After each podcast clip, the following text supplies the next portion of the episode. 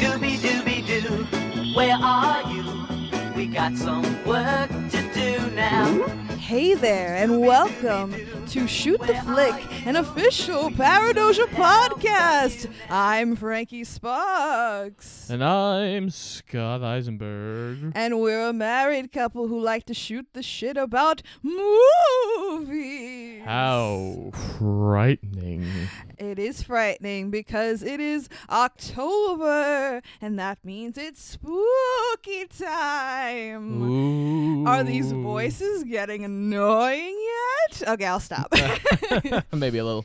so, this week, I'm so excited because we are watching a film that is so essential to my childhood and so essential to many people's current celebrations of Halloween.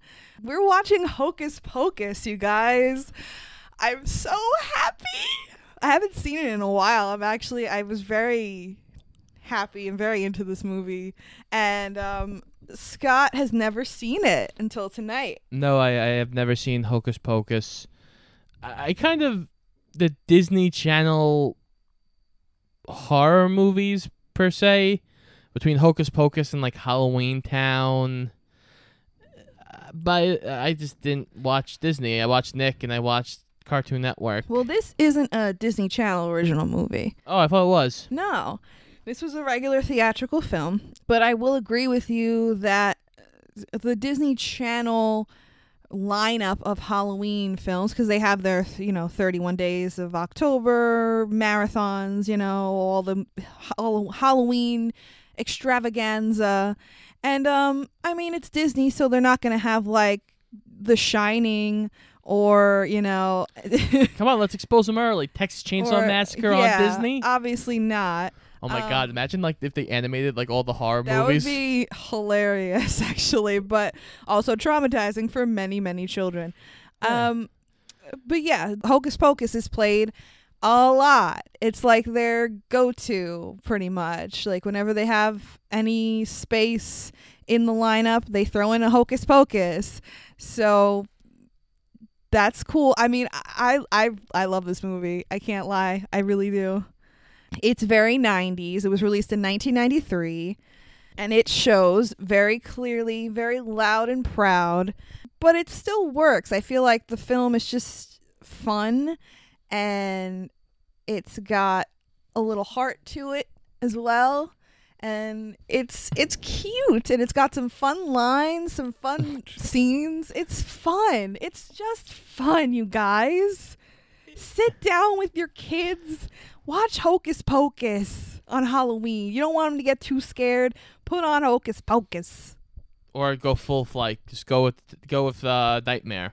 Let's go. no, no, don't do that. Don't listen to Scott. You are not introducing our children to Nightmare on Elm Street like as little kids. That's not happening. It's prime time, bitch. I said, bitch. I'm the man of the house. You, you said bitch though. Hmm? You called your wife a bitch. Oh, yeah. Absolutely not. So, Scott, what did you think about Hocus Pocus? I'm very curious to hear your opinion. It's a dumb fun movie. That yeah, it's it's it's like I see like the charm of it. It- It's a kids movie. It's that's how they go. Uh, you know. Yeah, I feel like this is a movie that if you grew up with it, you have that nostalgic heart string attachment. But because you don't have that, maybe it didn't hit you in that way, I guess. No, like I like I get it. There was some fun parts. I get, it. but for a kids movie, holy shit, they talk a lot about virginity. Yeah, and you know, there's depictions of hanging and a lot of sexual innuendos. We'll we'll, we'll Oh, get there. SJP. We'll get there, guys. But it's fine. I mean, listen, they had sexual innuendos in Disney movies that, you know, Or just randomly show boobs during the rescuers. well, they, you know, they cut that out later on. So, just to give you guys some context about when this movie came out, it was released in July of 1993. I Scott just gave me a look and I'm going to explain it. So, it, this is a Halloween movie. You you say, audience of ours, you say, why was it released in July if it's a Halloween movie? I'll tell you, audience. It was released in July. They said because they wanted to quote unquote take advantage of the kids being off from school for the summer.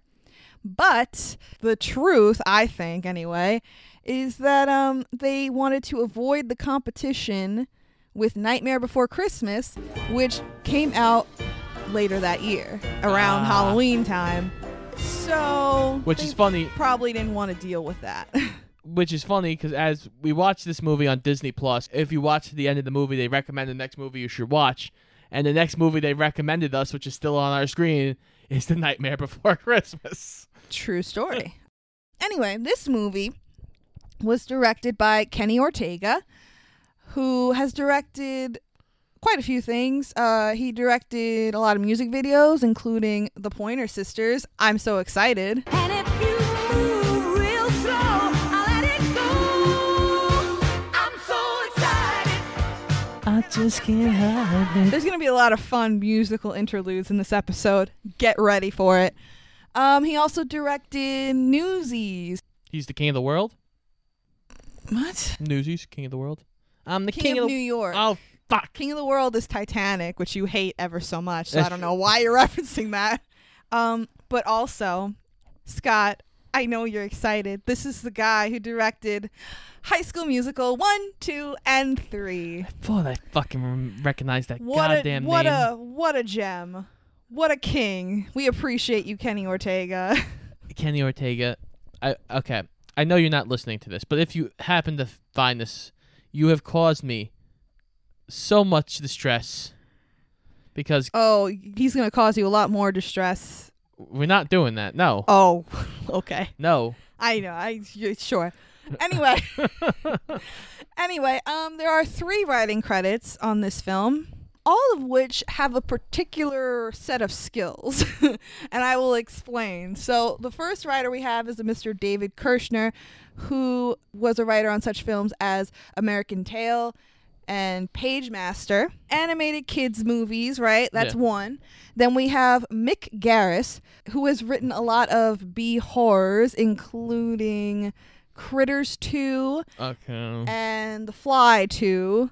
Lots of sequels as well. Um, and the those two guys that I just mentioned are also producers on the film, so they really had their hands in the cookie jar on Hocus Pocus here. And then our third writer is a Mr. Neil Cuthbert, who wrote Mystery Men and the classic Adventures with Pluto Nash. So we have like the shitty cartoony writing. Yeah. So we have different elements that all kind of compile into this script and this film very well, I think.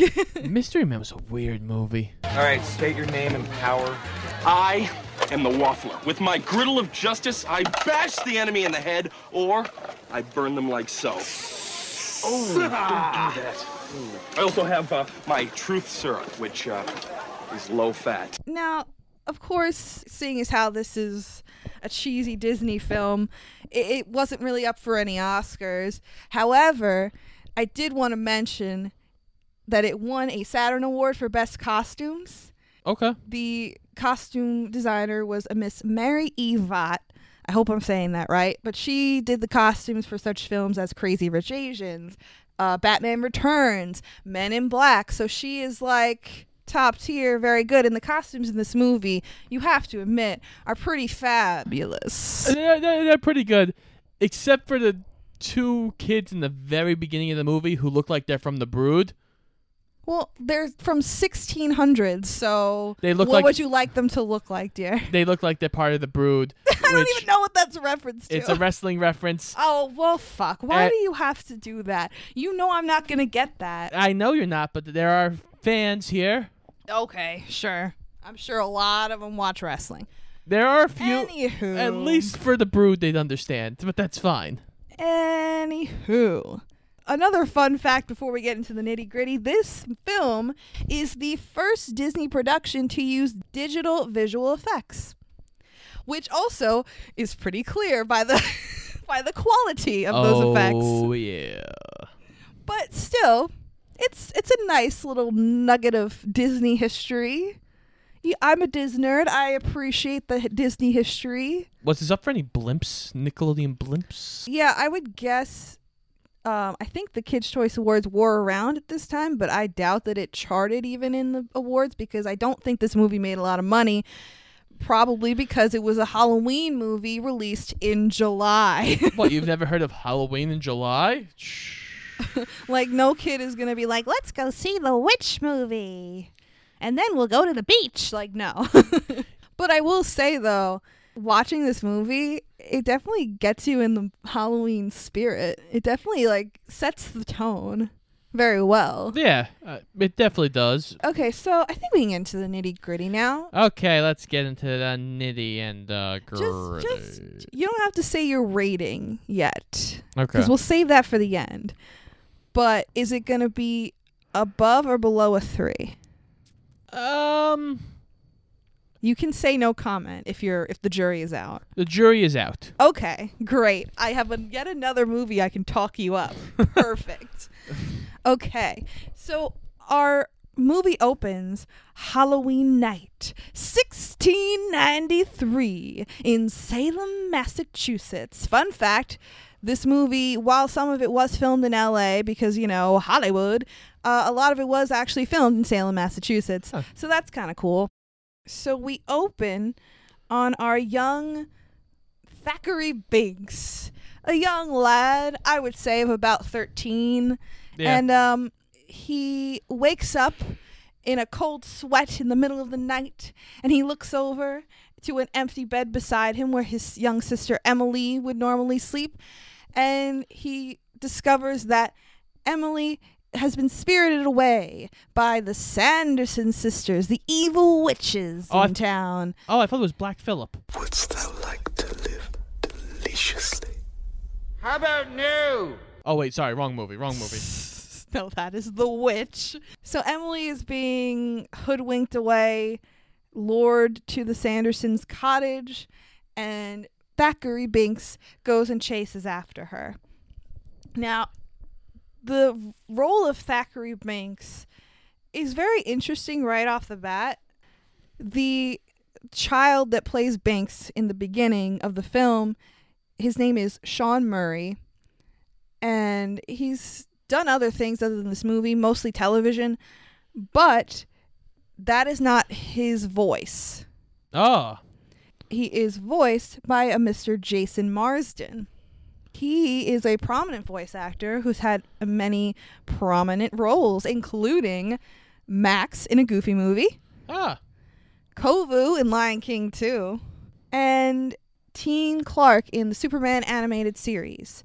But they had this Sean Murray gentleman act as the human version of Thackeray Binks, and then they dubbed over his voice with Jason Marsden's voice. I don't know why they did that. I don't I don't know. I think Jason Marsden was probably like a little too old to actually play the character, but they wanted his voice. So they just kind of worked it out. I don't know. It seems like an overly complicated solution, but hey, it worked out fine. I actually, as a child growing up watching this movie, had a little crush on Thackeray Binks.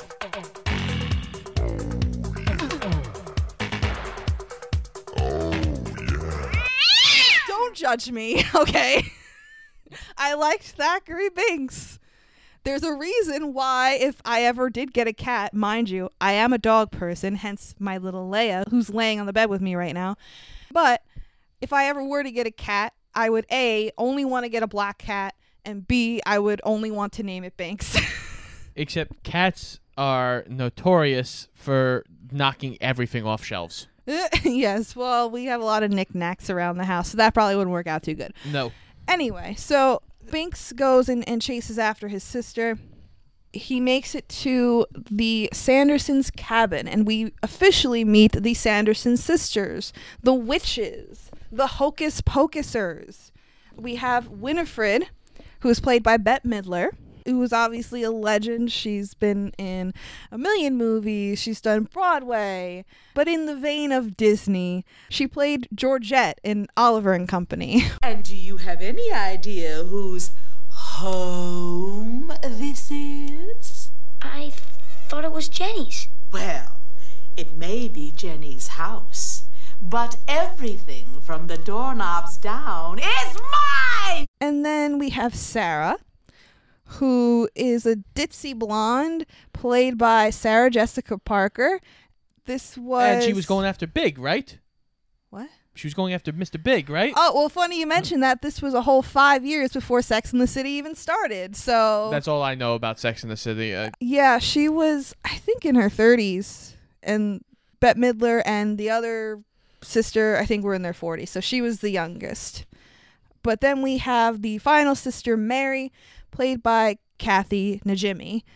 She's done a handful of gigs. She is one of the nuns in the Sister Act movie. oh, she's the she's the heavyset nun. Yes. Oh, okay. I do recognize her. and she also voices Peggy Hill on King of the Hill. And they they have good chemistry together. These three, yeah. they're really funny together. They're cutesy. They're silly. They you know, they're over the top, but you're supposed to be. It's a kids movie, and your villains like no duh. You're supposed to be over the top. So the witches are casting a spell on Emily, and they give her this potion to try to absorb her youth.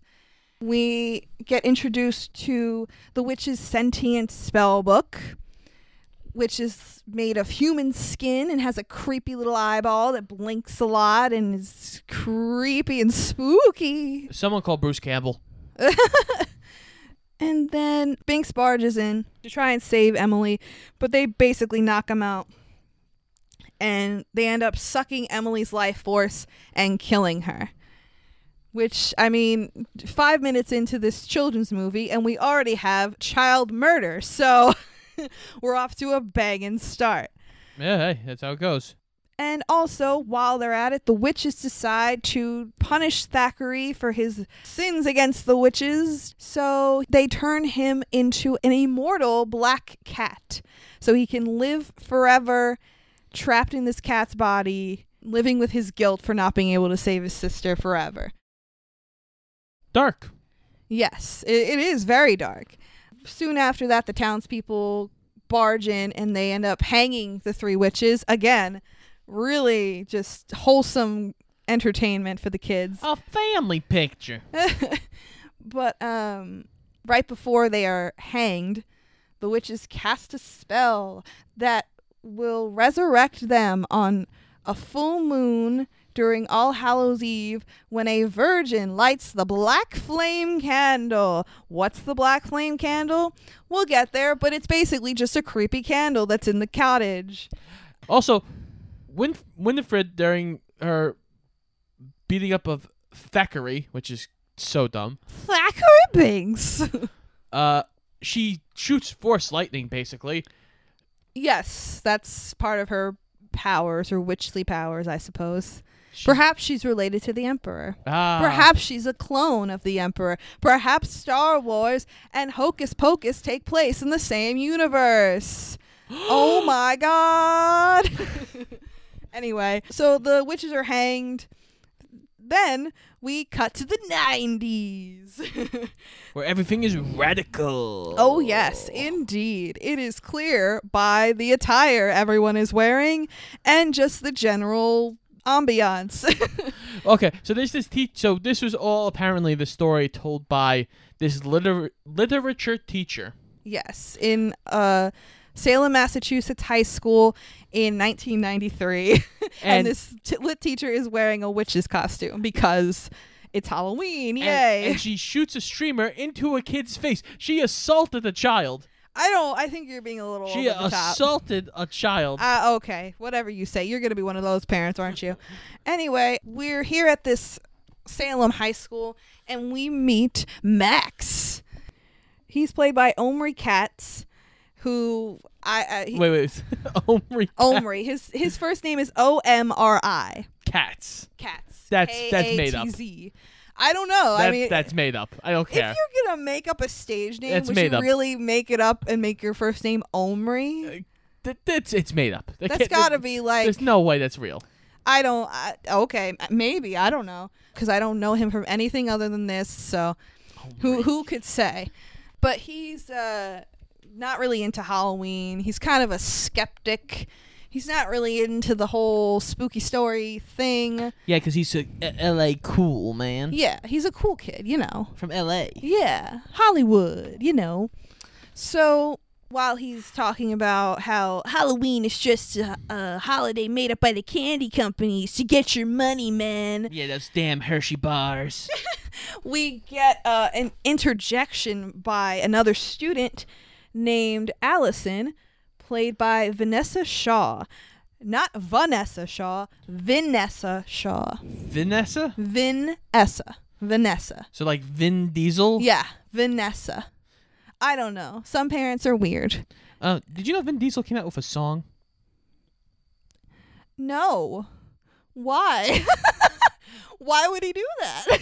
I don't know. He Was just this recent? yes, like uh, Quarantine is really fucking with people's minds, I guess. like last week. Oh, fun. Do I want to put in the clip? Yeah, might as well. I brought it up. Oh no. I guess I'm putting in the clip. Every single word, it just makes my stomach turn cold. I don't know you, but it feels like I do. Wasn't that fun? Okay. So we meet Allison and she's she's super into Halloween. She's like, you know, giving Max the business. She's like Halloween is based on All Hallows Eve and it's all about communing with the dead. Ooh, and the whole class just applauds because they're really into Halloween in Salem, I guess. And Max shoots his shot. Oh yeah, he just gets up in the middle of class and gives Allison a piece of paper with his number on it, and it's like, okay, sweetie. Shoot your shot, my friend. but I mean, she ends up later on in the next scene just giving it back to him. so wah wah. After school, Max is accosted by these Bill and Ted like bullies named Jay and Ice. Oh, I totally thought Jay was totally like Jay and Silent Bob. Well, it was funny because when the scene started, the guy named Ice, he wasn't really talking, and the guy named Jay, he had like long blonde hair like Jay Mewes, so that's what Scott was referring to, and I'm like, oh yeah, that's kind of funny. But I, they seem more to me like uh, Bill and Ted because they have that like surfer dude kind of talk, which is weird because they make fun of Max for being from LA and keep calling him Hollywood and shit. But meanwhile, you're talking like fucking surfer dudes. Like, I don't know. I don't get it. Yeah, But come on, Snootchie Bootchie. yeah, whatever. They're just like typical high school movie bullies. Well, but it's, it's even worse because they're ju- they j- basically jump Max in a graveyard. Yeah, he like Max cuts through the cemetery to get home, and they're just chilling in the graveyard because they're like beatniks, I guess. And they end up stealing Max's shoes. so we get home and we meet Max's parents, and we meet his little sister Danny. And he, Max is like not happy. He hates it in Salem. He wants to go back to LA to all his friends. You know, that's also kind of a typical trope, I feel like, for teen movies where, like, I'm the new kid in town. I hate this place. I want to go back to my friends, whatever. But we meet Danny, played by Thora Birch, who has been in a lot of things. She was in American Beauty, Ghost World, which I have to show you. Ghost World is a good fucking movie. And uh, she more recently had a little bit part in The Walking Dead. Although this was after I stopped watching The Walking Dead, so I didn't actually watch her in it. But I know she was in it for like a, a little span. Yeah, and Danny's weird. Danny is a little weird. She's like eight eight year old kid, and she's definitely written by grown ass men. So yeah, it's a little awkward. Some of her stuff that yeah, she says. Because she, she uh she hides in uh, Max's closet and then like scares him a- after he's like kind of humping the pillow pretending it's Allison. Oh yeah. yeah. It was funny. He just like grabs his pillow in his room and it's just like, "Oh, Allison. Oh, Allison." It's really creepy. But then Danny bursts out of the closet and scares Max, and then she like jumps on the bed and starts pretending to be Allison like I'm Allison. Allison. Kiss me, I'm Allison. It's so weird. Like I I I, I don't mean to like heart bone. But this is weird. It's not really her fault though. It's meant to be like, you know, she's like a snot nosed kid, but it comes off a little creepy as an adult watching it. Like as a kid, it didn't even register to me that that's like weird. But like watching it, it's weird because she's like thrashing a little bit on the bed, and it's like, ew, you're a child. Stop it. Uh, but you're also like pretending to be Allison. and your Yeah. bro- uh, it's it's a weird. It's it's a little weird. But um Danny wants Max to take her trick or treating and he doesn't want to go because I'm an angsty teen and I don't want to go. I'm too cool to go trick or treating. But uh eventually Danny pitches a fit and they cut to the next scene and they're going trick or treating. They basically take this time, this tick trick or treating time to establish the relationship between Max and Danny. It's in a lot of ways a typical big brother little sister relationship. Uh, she's you know she's annoying. He's too cool for school. You know he's he's dragging his little sister around. You know he's got to take care of his little sister. Blah blah blah. But then they're bickering back and forth, and she gets upset and starts to cry, and he feels really bad and like goes over to her and comforts her, and they have a cute moment where they make up and they joke around with each other. So they they're establishing this like cute relationship between brother and sister, which I think is a lot of the heart of this film. Scott, Oh. do you concur with Um, that statement or no? Yeah, no, they, they they have a cute relationship. It's it's definitely not bad. During this trick or treating scene, they basically get held up Oh yeah, by the bullies, By Jay and Ice. Jay and Ice, and uh, they get held up for candy. Oh yeah, there's one point where the the one of the bullies says to Danny, an eight year old female child, "Oh, if you don't give us your candy, we're gonna hang you off the flagpole." And it's like, okay, do you feel all tough and like cool for picking on and threatening an eight year old little girl? You fucking psychos. Well, it's even funny because Max is standing up to them. He's in Jay's face, and Danny keeps interjecting, like, "Danny, shut up, just shut up. You're gonna get this guy in more trouble than you want." So after that, they end up going to this big mansiony type house, and it just happens to be owned by the parents of Allison. And- what a coincidence, Isn't it though? And Danny is so excited by this because she's just like, "Oh yes, I'm going to embarrass Max. You're Allison, are you?" Danny proceeds to tell Allison that Max really likes her yabos. Okay. it was so weird. I've never heard boobs referred to as yabos before this movie and never again after. So I think this was just a term made up for the film. I don't know. It's weird. It's it's probably one of those terms that some they were like, "Yo, we need a term for boobs," but we wanted to be weird enough, but maybe it will stick. And it's Maybe TJ it'll De- catch on with the kids, you like know. TJ Detweiler used to say "womps," man. I don't remember that at all. What womps? You don't remember womps? No. This womps. But during their conversation, Allison mentions that her family owns the Sanderson cottage, which had been turned into a museum for a time, but then got shut down because some spooky stuff was happening there. So Max, you know, thinking he's gonna like impress her and like, you know, get her to hang out with him. He's like, oh, well, why don't we go down there and check it out? Make a believer out of me. Make me believe in the witches and the spooky shit. So she's like, oh, okay, this party's boring anyway. Let me go change.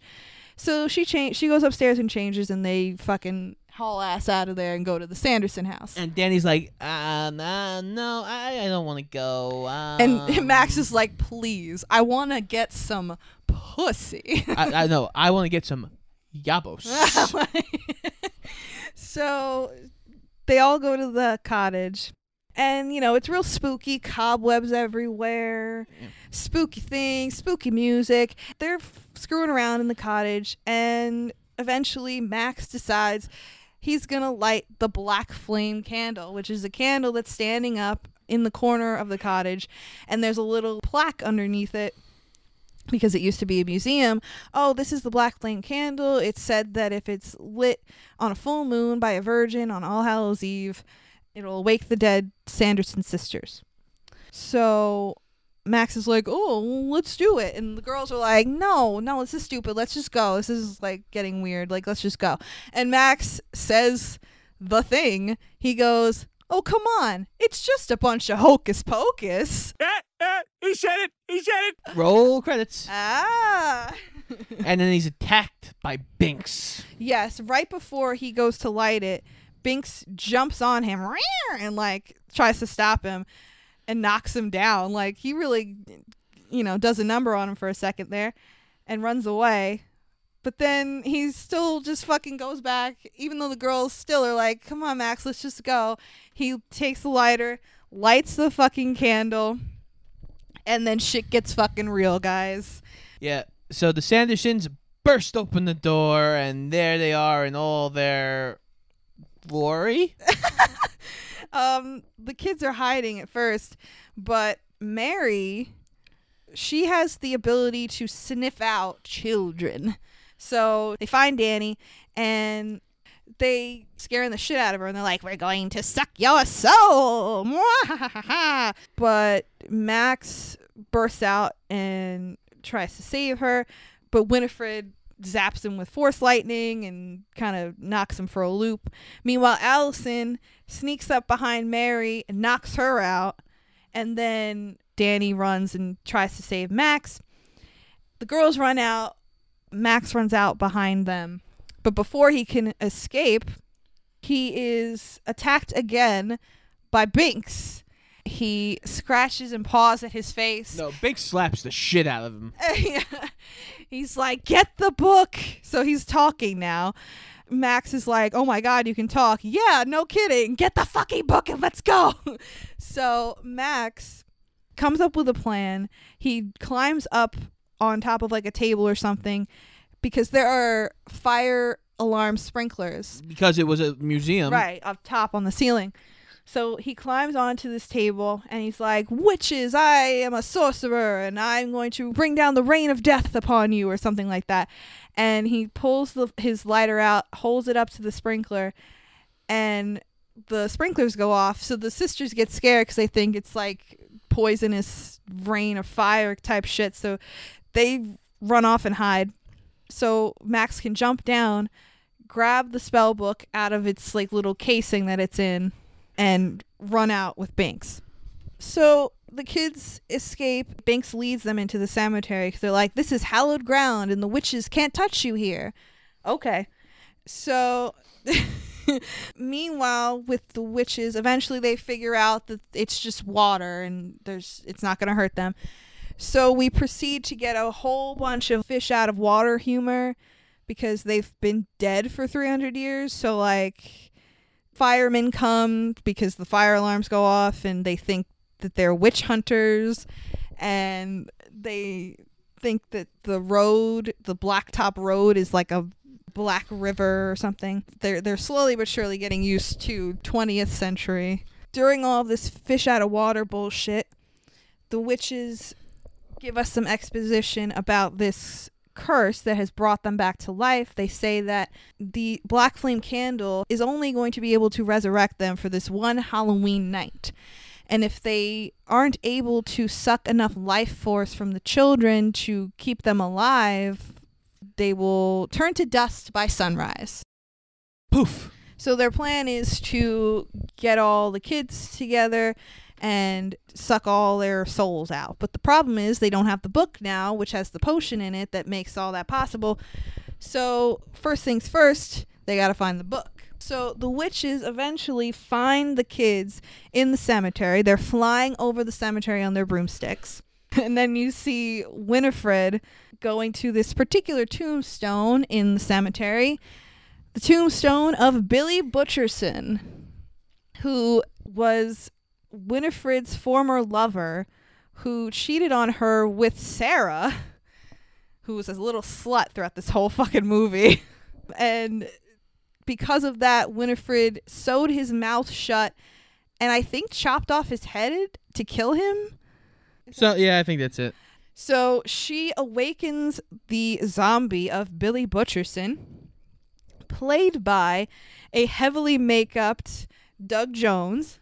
Ah, I know Doug Jones. Yes, he's done a lot of crazy roles, lots of makeup heavy, physical roles. He was Abe in Hellboy, he was the Silver Surfer in Fantastic Four, and he was more recently the amphibian man in Shape of Water. Yeah, who was basically like Abe Sapien in Hellboy.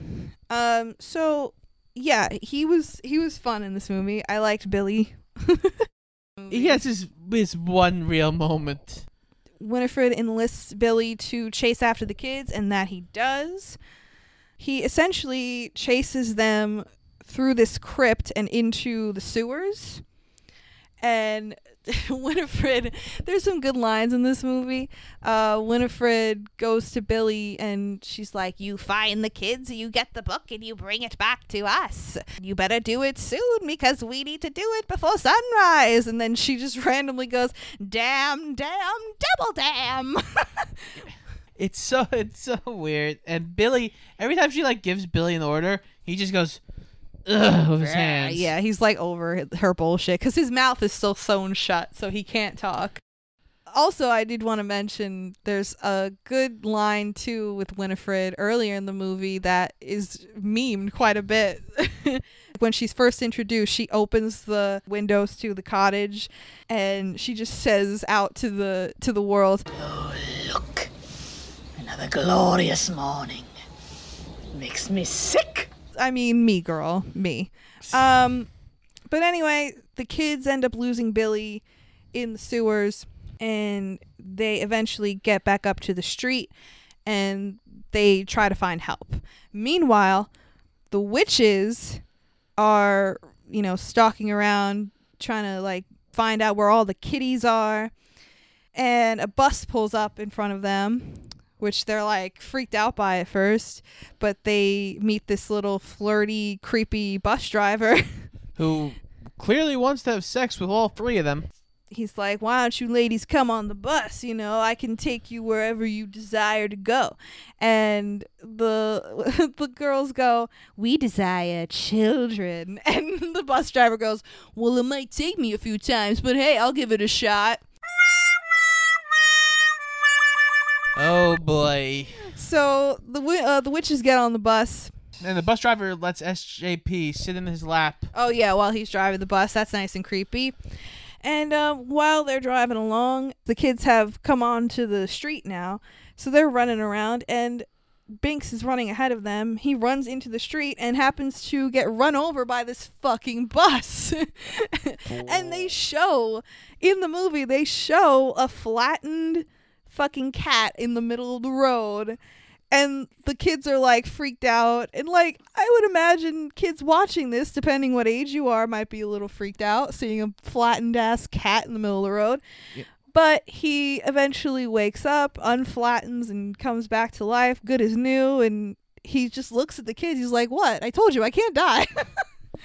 Like and he's like oh yeah you did mention that you were immortal. Like Well, yeah. yeah. we shouldn't have got so upset. Yeah, he even he even mentions at one point he goes like, "Ugh, I hate when that happens.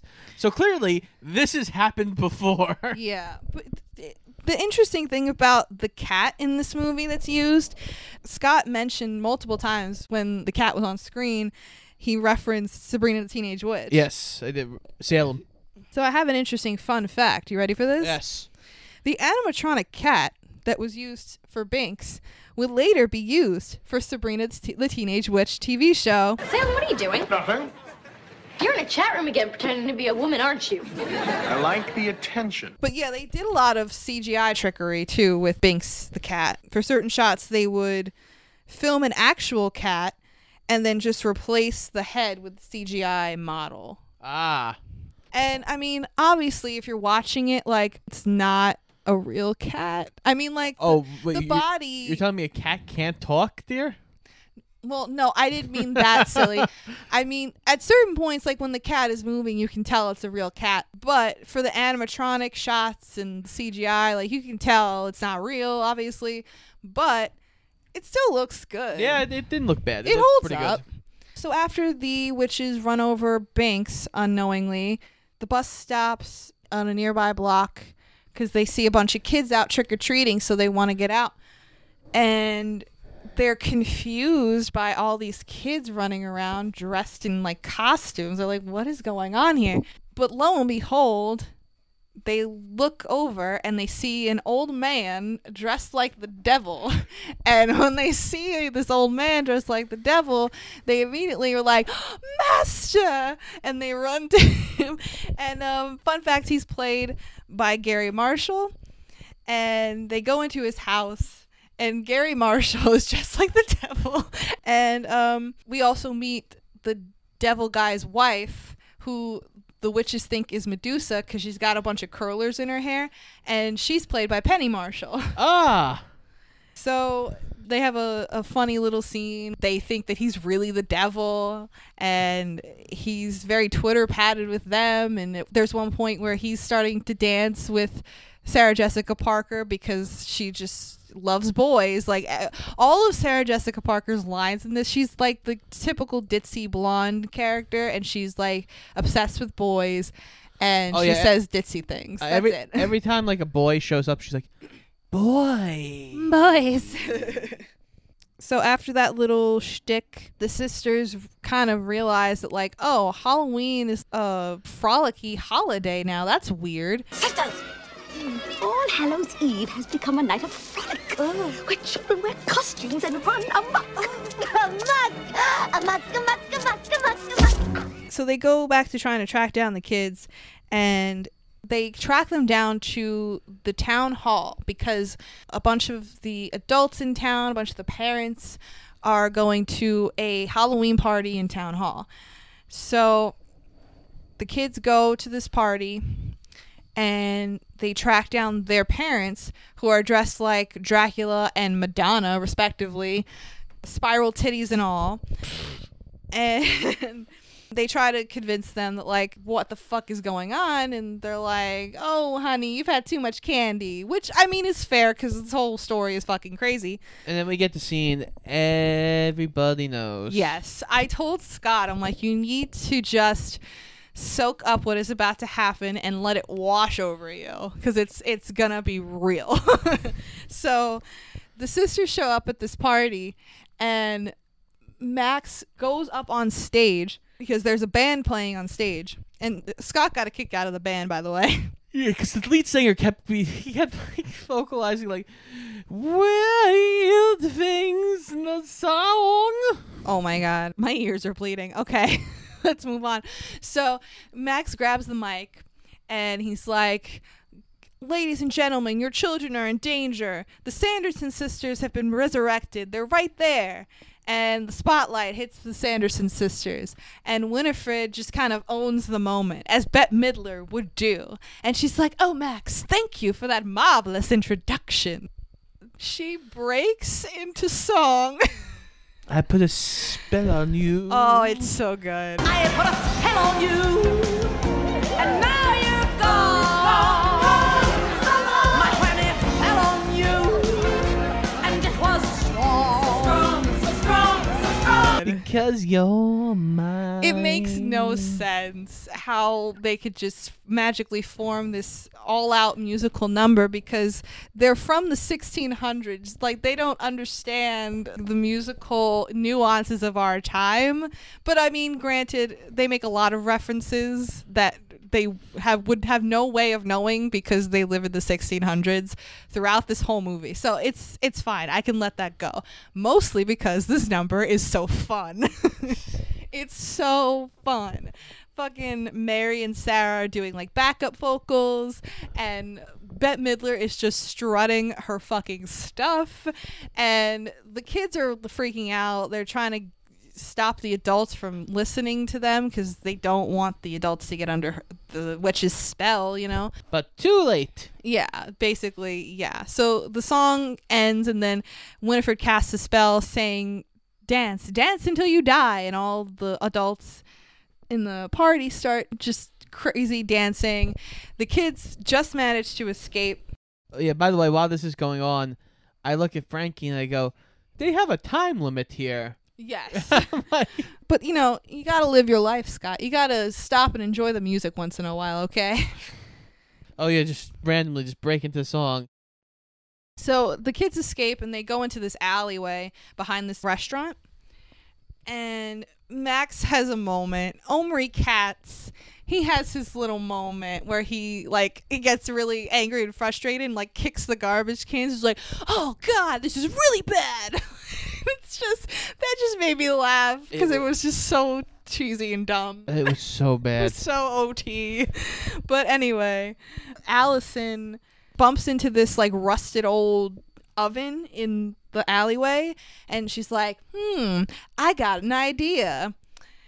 So the kids decide they're going to lure the witches to the high school and they're going to trap the witches inside the kiln that's in the basement.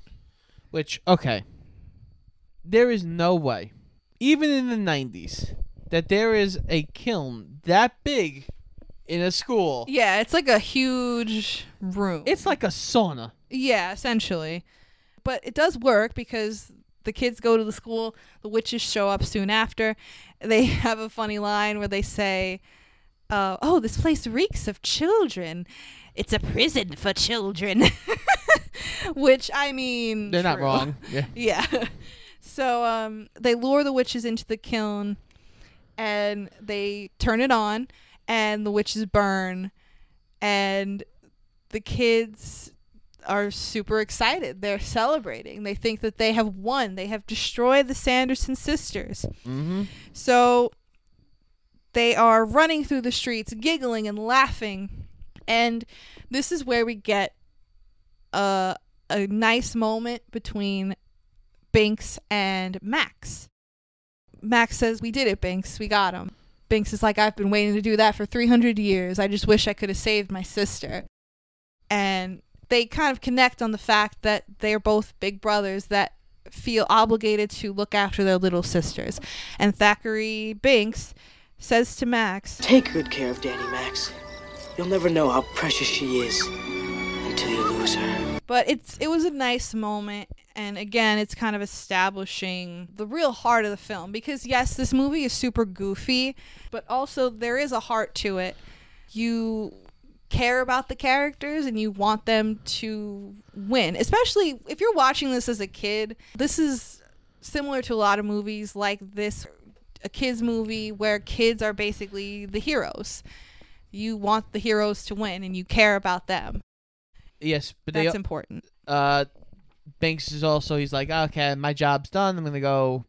Peace. And they're like, no, Binks, you're gonna come live with us. Oh yeah, and it, it was funny because Danny says to Binks like, "I'm gonna feed you milk and tuna every day," and he's like, "You're gonna turn me into one of those fat house cats, aren't you?" And she's like, "Yeah." but you're so cute. Such a cute little 300 year old kitty. Uh, that will outlive us all. So they all go back to Max and Danny's house and they kind of just chill. They go to sleep. Allison and Max cozy up together under the blankets, and it's like, oh, now they like each other because they face certain death. and as far as they know, all is well. And I think now is a good time, now that we've got this clearly false happy ending, to comfort us. I feel like now is a good time uh, to have one of our favorite segments. The cast could have been. I put a spell on you.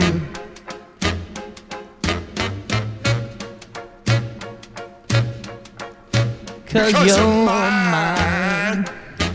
Okay, so we have quite a few cast could have beens here that are interesting. Let's start out with Max. Apparently, a Mr. Leo DiCaprio was offered the role. Early 90s. Yes, but he turned it down to do Gilbert Grape, which earned him an Oscar nomination for that role. So I'd say it worked out for the best. yeah, we could have had a flip. We could have had Omri Katz get a nomination for What's Eating oh Gilbert Grape. dear. Omri Katz is the new Leo DiCaprio. He has to fight until he gets the Revenant. We don't know who Leo DiCaprio is. Suddenly, Omri Katz is the biggest name in the fucking world. Oh my god. I'm just picturing like an alternate universe where like Omri Katz sells his soul to the devil and he's like, I want to be a star.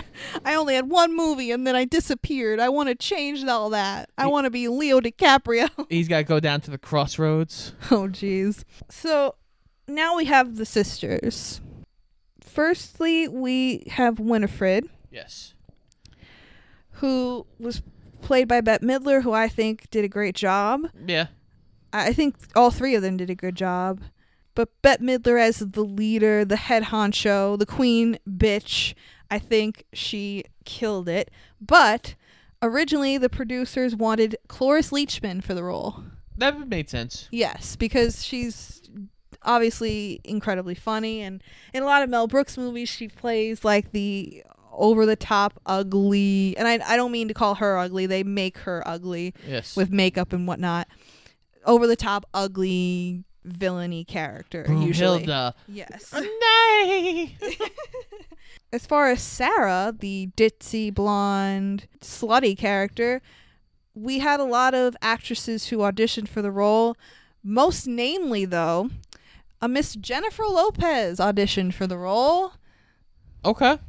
I feel like would have been weird. This would have been around the time she was like Selena, which I don't know, might have been weird. This was before Jenny on the Block. Yeah, yes, yes. Selena is also another movie I have to show you. Lastly, we have Mary Sanderson, and we had a Miss Rosie O'Donnell offered the role. Okay. but she turned it down because, quote, she didn't want to play a scary witch. But what I find odd about that, literally six years later, she played a gorilla in Tarzan. The fun has arrived. Thank you very much. So clearly she didn't have a problem with that. Well, that's voice acting. That's different. but it's a gorilla.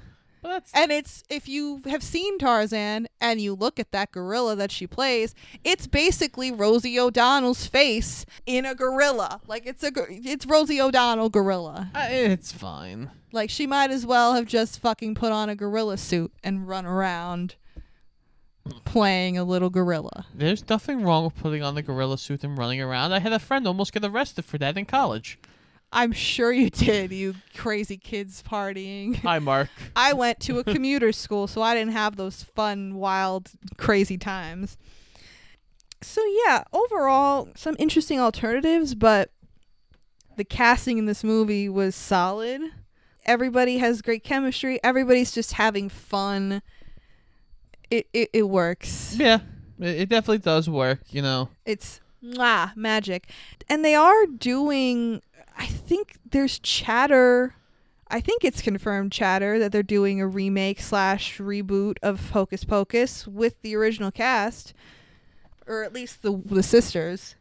So I'm like down for it. like What, not gonna lie. You're telling me they couldn't get Omri Katz? I'm I'm against this I movie mean, already. I don't know if they want them. I, I, I'm against this movie already. You can't get me Omri Katz. I'm done. This is over. We're done. You just like saying Omri Katz, don't do. you? Okay. Well, Omri Katz was lucky in that Leo DiCaprio turned it down because he got the role and just the little morsel of fame, the little whisker of fame that he got. See, I brought the whisker back. God damn the whisker. So that was Cass could have been. I put a spell on you.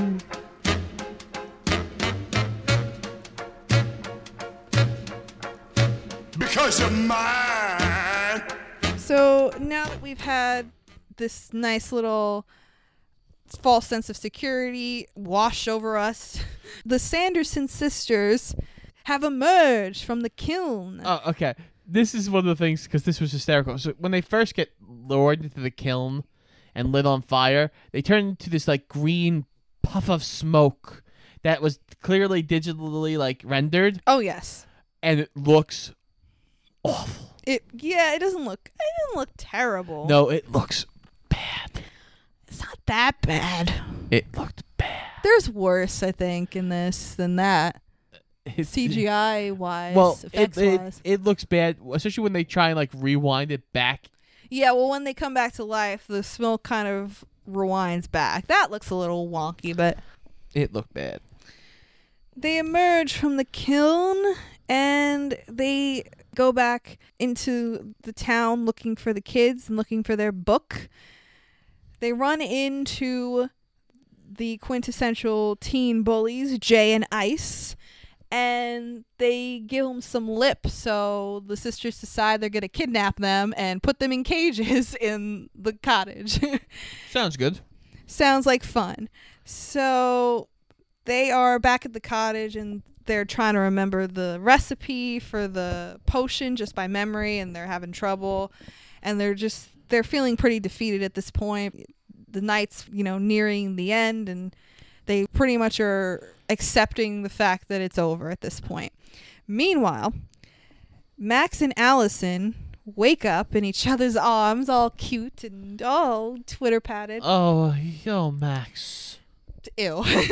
um, and Allison is like, "Oh shit, it's 5 a.m. My parents are gonna kill me." Ah, and they end up talking a little bit, and they're looking over at Binks and Danny, and they're like, "I wish we could find a way to help Binks, you know, at least turn back into a human." So they decide, the geniuses that they are, that they're going to open the spell book and try to find a spell to help Binks. And it basically lights the sky up. Yeah, it opens up and a big beam of light shoots out from the book unbeknownst to them and basically signals the sisters like, "Hey, here here I am. Come and get me." The sisters back at the cottage, they're feeling dejected and sad and they manage to peer out the window and they notice that the book is lighting their way. But the problem is, they don't have their brooms because some snot nosed kids earlier on stole the brooms. So they go into the janitor's closet because this place used to be a museum and they find like a broom, a mop, and a vacuum cleaner. So Fly away. fly, my pretties, fly! And they, they go off to get their book. And while they're on the way, Max and Allison are still like just peering through the book until Binks jumps on it and closes it. I'm just trying to help you. Well, don't. Nothing good can come from this book. You got it? He like snaps at them and is like, What the fuck are you doing? What did I tell you, son of a bitch? Get over here so I can slap you again. Yeah, let me slap you with my CGI cat hand.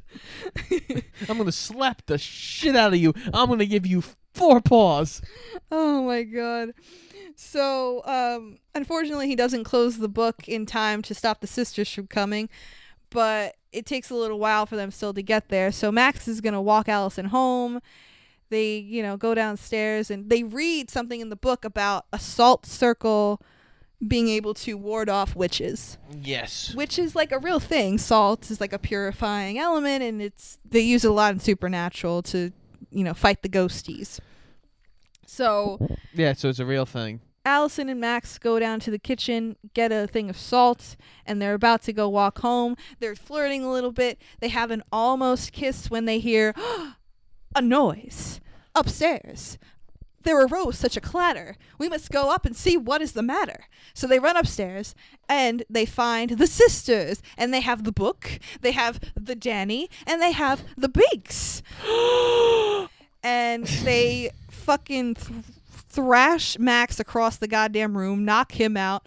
Allison has the thing of salt in her hands, quickly throws a circle of salt around herself, and the witches can't touch her, so they just leave. But before they leave, they mention that the candle's power is almost spent. We must go. Make haste, and they leave. So, so they explode through the roof. yes.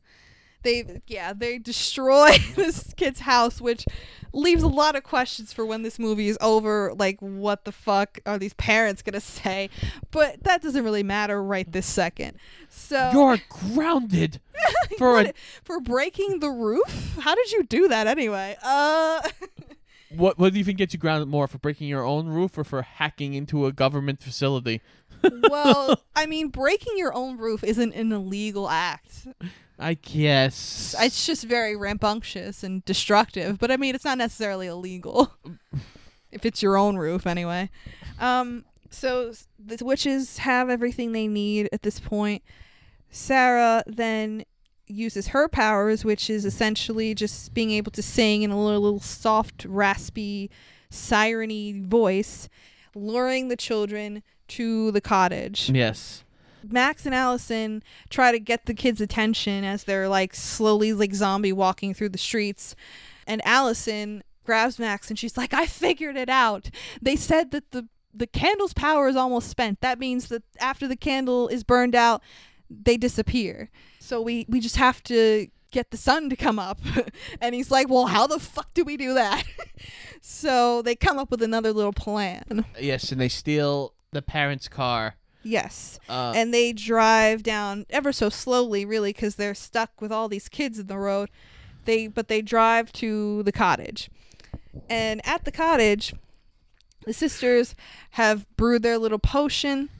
They have Danny tied to a chair. Binks is in a little sack, tied and hanging over a fireplace. Yep. Poor kitty, and um, they are about to feed Danny this potion. When Max busts in. Max busts in to save his sister, and he says, "I know something you don't know." And they're like, "What is that?" Daylight savings time. And the sisters are like, "What the fuck is that?" And then all of a sudden, a light shines through the cottage, and the sisters, thinking it's sunlight, immediately like pretend like, "Oh, woe is me, I'm melting!" Like very Wicked Witch of the West they're going crazy and Max grabs Binks and Danny They but they spill over the they- oh, cauldron. oh, pouring out most of the potion and they escape. And you go outside and you see the car with its headlights on pointed towards the cabin making them think that it's sunlight, which is clever, but in reality it wouldn't really make any sense because if the witches just saw light Yeah. they would be like, "Oh, okay, we're gonna die now," and then they don't feel anything. They're like, "Oh, I guess not. Oh well." Yeah. The, you, also, you figure if it was the sun, it wouldn't just kind of just show up out of nowhere. It would. Yeah, true. that too. Rise up, rise up. I imagine death so much it feels more like a memory. Oh, and also before they leave, we gotta have our little arc with Max and the bullies. Oh yeah. the bullies are like, "Get us out of here, man!" Come on, they're Hollywood. Still, they're still hanging in the fucking cages overhead, and Max just sees his shoes on ice dangling out of the thing, and he grabs them and runs. He's like, "I got my shoes at least." Leaving Ice and Jay to, To d- die? I mean, as far as they know, I guess I don't know. no snootchie bootchies, man. But um so the kids escape. They actually go into the cemetery because they figure we'll just chill here till sunrise and we'll protect Danny and they'll disappear at sunrise and we'll be fine. Yeah, but the witches who have all these kids now who have are approaching their cabin.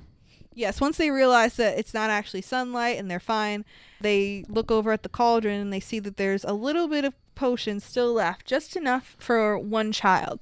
So they figure they can take one of these many, many children that have come to the cottage and take them and take their soul, right? No, no, eh, that would be intelligent. No. But Winifred wants to go after Danny because Danny, get this, called her ugly. Yep. So she wants to go after this eight year old child because she called her ugly. Vengeance. Mind you, she's a witch. So, like, I'm sure she's been called ugly before. Not only that, if you kill one of these kids, take their life force, you now have all the time in the world to go get Danny. So the kids get to the cemetery, but they run into Billy again. And Max pushes the girls off and tells them to run. And he th- ends up threatening Billy with a knife. He's like holding a little pocket knife on him. As he's doing that, Winifred shows up at the gate of the cemetery and he's like, Billy, forget the boy. Go after Danny, the child. I want the child. And as Winifred's doing all this, Billy has grabbed Max. And instead of like hurting him, he just grabs the knife out of Max's hand and cuts his mouth open. And the second he cuts his mouth open, he goes off, sis. You buck-toothed mop right firefly from hell. I've waited centuries to say that. Yeah, Winifred's like, ah, you son of a bitch, damn you. And she flies away. And Max and Billy go off to find the girls and help protect Danny. So they put Danny in Billy's open grave and they surround the open grave with salt. When the witches do come, basically to try and like lure them out and like scare them and intimidate them. Because again, they can't really hurt hurt them because they're on hallowed ground. Max and Allison are fighting them off. Winifred goes directly for Danny and kicks off Billy's head off Yeah. of his shoulders. Which, okay, the hallowed ground thing, they're clearly attacking them. Yes, it, it's it's very vague. I think the idea is more they you- can't, you, can't step. kill you can't kill them. No, I think they could kill them. I don't think they can step in there. So I don't know. This hallowed ground thing is bullshit. It is a little murky and gray, but it's fine. It's fine. So Winifred knocks Billy's head off, and Danny, like an idiot, gets out of the fucking safe grave, which is a weird two words to put together, but I digress. She gets out of the grave to go help Billy find his head, which listen, he doesn't fucking need it. He's a zombie. He can live without his head for five minutes. Like, just relax. But no, she gets out of the grave and helps Billy get his head back on. And while she's out of the safety of the salt circle, Winifred grabs her and lifts her up into the air. And then this is where shit gets real like intense, bro. This this is the moment. Oh yeah, This is the time. this is the place. Winifred has Danny on her broom and she's trying to force feed her the potion. Binks comes in, jumps off of a tree branch onto Winifred's broomstick, and knocks the potion out of her hand. Winifred ends up tossing fucking Binks like a rag doll and knocking him out. Max ends up catching the bottle of potion, and they're at a standoff. Max is like, let her go or I'll smash it. And Winifred said, smash it, and she dies. So Max is standing there and he doesn't really know what to do. And it's like, I felt it and I knew it was going to happen. I felt the intensity, okay? You might not have felt it, Scott, but I felt it. I felt it in my bones. I felt it in my heart. He uncorks the potion and he drinks it. And it's like, oh, he's sacrificing himself for his little sister. It's a fucking powerful moment, okay? I see you eyeing me. Leave me alone. Let me have this. Okay, I'm, I'm gonna take it from you. I'm gonna reach into your mind and pull out the memory of this. Will you shut up? Okay. you didn't feel anything in this moment? No, like I felt, like I felt it, but I'm not like, it's fine. Uh, like it's, it's. You didn't feel the self-sacrifice, like the heartstrings pulling? No. No, not really. You have no soul. Anyway. Thanks, dear. You're welcome. Anywho, so Max has drank the potion. Winifred ends up throwing Danny off the broom and grabbing Max, and she's starting to suck out his life force. But Max is fighting her too. And we notice as this is happening, slowly but surely, the sun is beginning to rise. So they just have to make it through like a, like another minute. Like they gotta get through this minute, and then it's over. So he eventually knocks her off of the broom onto the ground in the cemetery. Yes, the uh, the other people deal with Mary and Sarah. Yes. And she's she sucked a little bit of his life force. I'm sure, you know, I mean, I don't know, we don't see Max 20, 30 years from now, but I'm sure it cut off a little bit of his, Yeah, Max lost like a year. yeah. But um eventually the sun rises completely. Mary and Sarah both just disintegrate to dust. However, Winifred first turns into a stone statue and then poofs into dust, which I didn't really fully get why that was as a kid. I still don't get it. But supposedly, I looked it up on Wikipedia. Supposedly, it's because she had her feet planted on hallowed ground.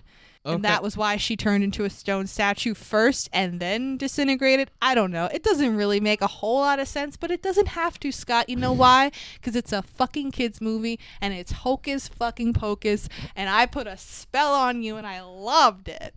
So now um, the day is saved. We have Max and Danny have their little moment, and it's very cute. I love you. You saved my life. I would do anything for you. You're my sister. It's very cute. Mhm. And um, so then we kind of get our wrap up. Billy goes back into his grave. They're looking for Binks, and he's still laying on the ground. And they're like, "Oh, he's he's dead. Why isn't he waking up? Why isn't he waking up?" And then you see Binks's ghost, his human form, Sean Murray, and he thanks all of them for helping to destroy the Sanderson sisters. And now that they're dead, his soul has been set free and he can move on to the next plane of life. He sees his sister and is reunited with her. And it's a sweet fucking moment. And they, they walk off through the gates of the cemetery into fucking heaven. It's great. Okay. It's a moment and it makes me teary. Also, of course, she's like, "Where were you all this time?" He goes, "I had to wait 300 years for a virgin to light a candle." Ah. Yep, that's that's the movie. Yeah, and that's our movie. We have a mid-credits scene where all the parents that were in the ta- town hall party are returning home, oblivious to the fact that they were bewitched. They just think they had like a rockin' party. Also, Jay and Ice still chilling in their cages. They're like singing "Row, row, row your boat," like just you know, just chilling up there. And then the Necronomicon's eye opens. Yeah, he like pans over to the spell book and the eye opens and you're like, "Ooh, i- is it really the end of the Sanderson sisters?" I guess not cuz they're making another movie. And in the next movie, we're gonna cut to immediately where Ice and Jay are dead in the cages. they go the the sisters come back to the cottage and in the little like human-sized bird cages up top, there's just these skeletons dangling. Yeah, one has a hat. And the other- Oh, and one has just socks on and no shoes. that would be fun. So that was Hocus Pocus. Yes. Hokey Pokey. Scott, yes. what did you think of Hokey Pokey? I I turned it all about, and that's what it was all about. Um, it was it was again. It's a cute kids movie. It's it's it's a dumb fun movie. I can see why a lot of people love it. I can see like why it's become a Halloween staple. Because while it is got some dark moments, it is abundantly cheesy. Uh, it definitely has some cheddar evolved into it. Oh, yes. Some might say it is overshadowed by the Leaning Tower of Chisa. Yes, definitely the Leaning Tower of Chisa. Yeah, I I really love this movie. I agree with everything you said, but I think the nostalgic heartstrings of it really still get me. Uh, But I, I, I don't know. I think even without that, I'd still really like it because I think yes, it's corny and cheesy and whatever, but there's also like there's genuinely funny moments in it There is. that even as an adult I still find funny. Yeah. Um, there's a fucking Bette Midler musical number. Can't Yeah. go wrong there. And there is some real heart to it. And like the the cast is really good, I think, in it. Yeah, the cast is really good. Again, like there's a lot of good in here. Eh, there's also a lot of cheese in here, and a lot. Yes. But eh, cheese isn't necessarily a bad thing. No, it's not. But there's there's some there's some bad cheese in there too. if you can acknowledge the cheese and the time period in which the cheese was fermented and you can appreciate the cheese for what it is, then you can appreciate the film. yeah, I, again, I think I like the sisters more than I like our protagonist. They're they're all fine. It's just yeah, I think they all did a good job. I think the sisters stole the show, and that's why this movie is Yeah, true. the movie it is. Absolutely, I would agree with that. So, without further ado, Scott, what is your rating of Hokey Pokey? I'm probably gonna end up rounding up to a three point five. Again, it's got some moments. It's a good kids movie. I could see us showing our kids it someday. Oh, for sure. Yeah, I'm actually surprised because I also have it as a three and a half. Like I, I'm probably at a three point two five. Honestly, I'm at a solid three and a half. This is just fun. But yeah, I would highly recommend this movie if by some miracle you haven't seen it. I would recommend watching it one of the million times it's going to be on Disney Channel this October. Yeah. it's it's just a fun watch. It's, you know, you can just kind of you can ease into the holiday spirit with this movie. Yeah. It's not too heavy and scary, but it's fun and it's got spooky fall vibes. Maybe watch in July. See how you see how see how it holds up then. Oh, just the logic of that doesn't make sense. but I, I think it's good that Hocus Pocus kind of found its life later on, like so many other movies have. I mean, we've talked about it multiple times that, like, a lot of movies that maybe don't make a great deal of money when they first come out find a second life in syndication or just from word of mouth or whatever. So next week, Oh, yeah. Next week we're going in another direction. next week we go into a real horror classic. Yes, Scott is going to show me something that if you if you listen to this episode and you gasped when you found out that Scott never saw Hocus Pocus, you're going to really gasp next week when you find out this movie that I haven't seen. Oh, we're getting in deep next week. yeah. But uh until then, this has been Shoot the Flick, an official Paradoja podcast. I'm Frankie Sparks. And I'm Scott Eisenberg. Make sure you check us out on Instagram and Twitter at Shoot the Flick, and check out our weekly episodes every single Wednesday on iTunes, Spotify, Google Podcasts, and iHeartRadio, and pretty much anywhere else you can find a podcast. And make sure you come back next week for our spoopy, scary movie adventure. I put a spell on you. and now you're mine. I'll say it's a buy, up a maybe, up a nine. I'll say it's a buy, up a maybe, up a nine. It's time for it.